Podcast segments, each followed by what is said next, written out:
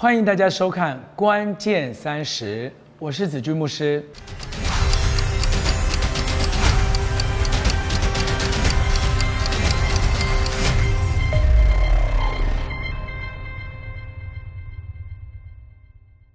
当我们谈到这个世代的合一的时候呢，我们常常会发现，啊，我们这些经历过一些人生的历练也好，这个走过一些啊人生的道路啊，年纪也越来越增长的时候呢，我们就会发现，我们在看这个下一代，或者是在看啊接下来的这些学弟妹的时候呢，我们就会有一个感觉，就是一代不如一代。好那我我我想起来，我当兵的时候，有些人听过我在当兵的这些故事哈。我相信我在当兵的时候，我刚进去，当然被这些学长整嘛，哈。然后呢，啊，就会有很多很多那个当兵的一些事情笑话会发生。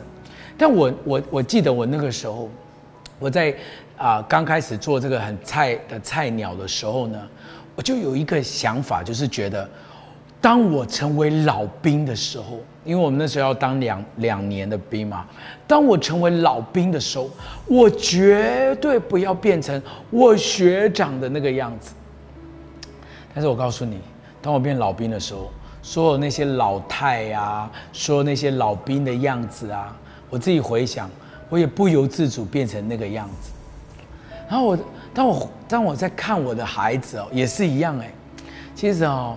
这个这个，我就发现他们这个常常我们会跟孩子讲说，你知道在我们那个年代，我们根本没有手机，然后没有像你们这么幸福啊！就像我们都喜欢讲这个话，好，然后呢，当我们讲这个话的时候呢，我们就会觉得他们太幸福了，好，他们过这个是什么日子都不知感恩。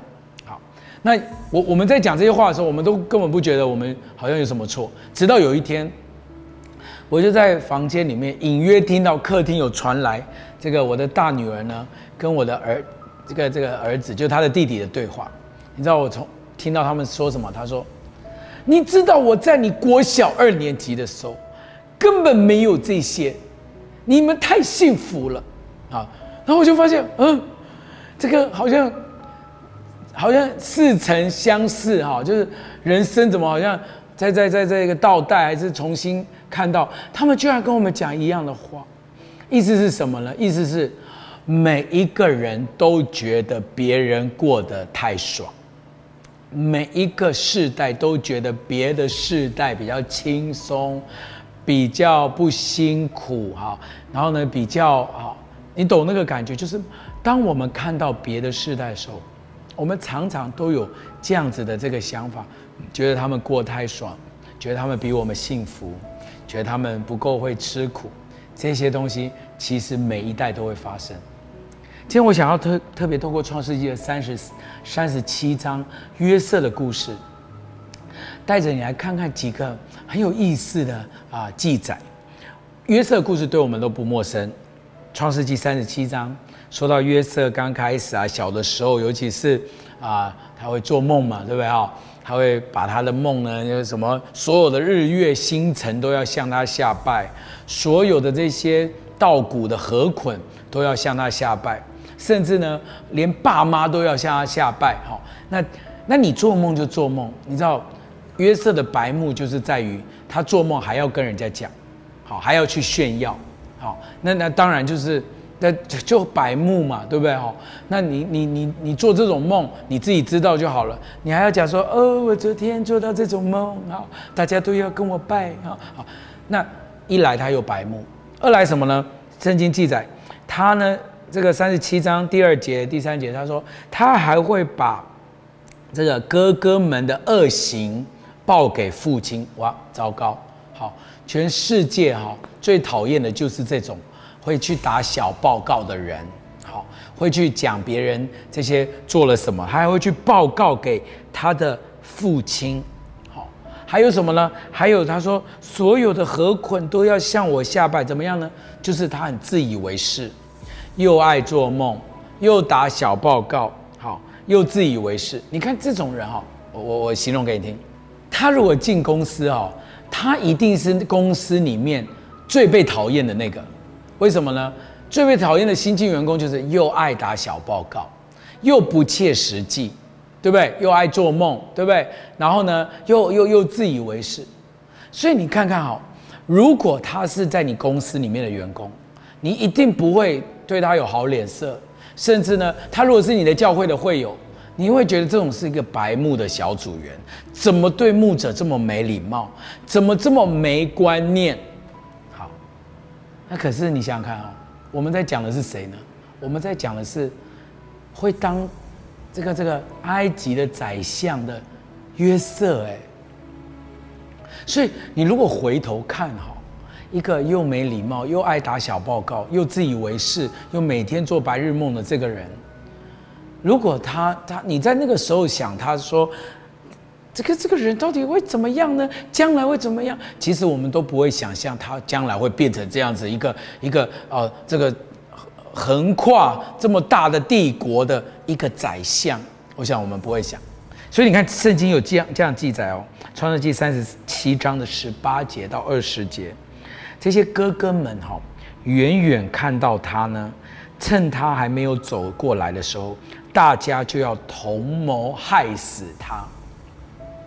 经文里面是这样说的哦，大家都要同谋害死他，彼此说：“你看那个做梦的来了，来吧，我们将他杀在这个杀了，丢在坑里面，然后呢，就说有恶兽把他吃了，好看他将来的梦怎么成就。”圣经记载的这三短短的三节，完完全全说明了在世代合一当中的这个最大的问题。就是我们想要扼杀下一代的梦想，我们不准他做这些事情，我们觉得他没观念；我们不准他去去发挥他的优势，我们觉得他爱做梦；我们不准他有这些态度，因为我们觉得他没礼貌。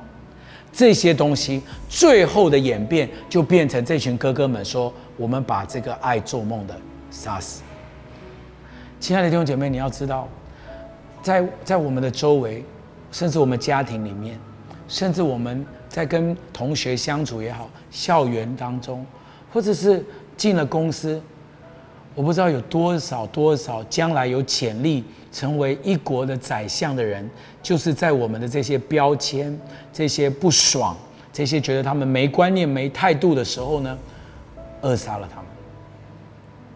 经文当中有一个这个哥哥，好，在二十一节他说话了。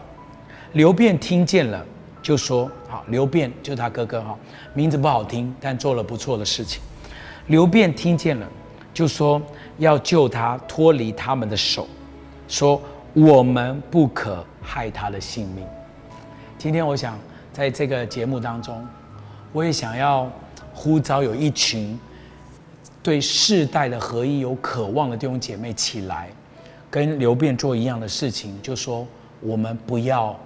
伤伤害他们，我们不要呢伸手害他们的性命。也就是说，什么？我们不要扼杀了他的梦想，我们不要从我们这一代，我们的观念也好，我们的认知也好，把他们可以做的，把他们将来神对他们的命定，把上帝在他们里面有一个伟大的计划，伟大的这个这个当。荒年要来的时候，他们居然是是能够让这个丰年所有的这些积蓄喂饱了，不只是埃及全地，还祝福整个以色列的地区的这些人。这样子的一个将才，这样子的被上帝使用的约瑟，这样的人，因着我们的那个不安全感，因着我们觉得被他冒犯，因着我们觉得他白目没观念，我们扼杀了一个时代。亲爱的朋友。好不好？就在我们这一次的这个关键三十的这个分享当中，你跟上帝说：“神，帮助我，不要让我带着偏见的眼光来看待下一代，不要让我带着这个自以为是的骄傲。我曾经走过的路，我我好像很很很这些我都有经验啦。你们在说什么的都懂的，这样子的观念，扼杀了下一个世代上帝要兴起的这些神所要重用的百姓。”我们求神帮助我们，无论是家庭，无论在职场，无论在教会，我们成为那个可以站起来说：“我们不要伸手害他们，好叫约瑟的梦有一天会成就，好叫他那个那个解梦的这个这个这个神给他的恩赐有一天可以发挥。你记得约瑟的故事，你就知道他神给他的这个恩赐，你以为他是在爱做梦，可是有一天你会发现这是神给他的优势。你以为他在打小报告，我告诉你。他那个公益的性格，才能在将来波提法的家里面做到一个重要的角色，甚至不不畏惧权柄，不不看待他的这个这个波提法的太太的这些诱惑，可以为神站立。亲爱的弟兄姐妹，我们以为他的弱势，说不定是上帝要使用他将来为主发光的这个这个优势，好不好？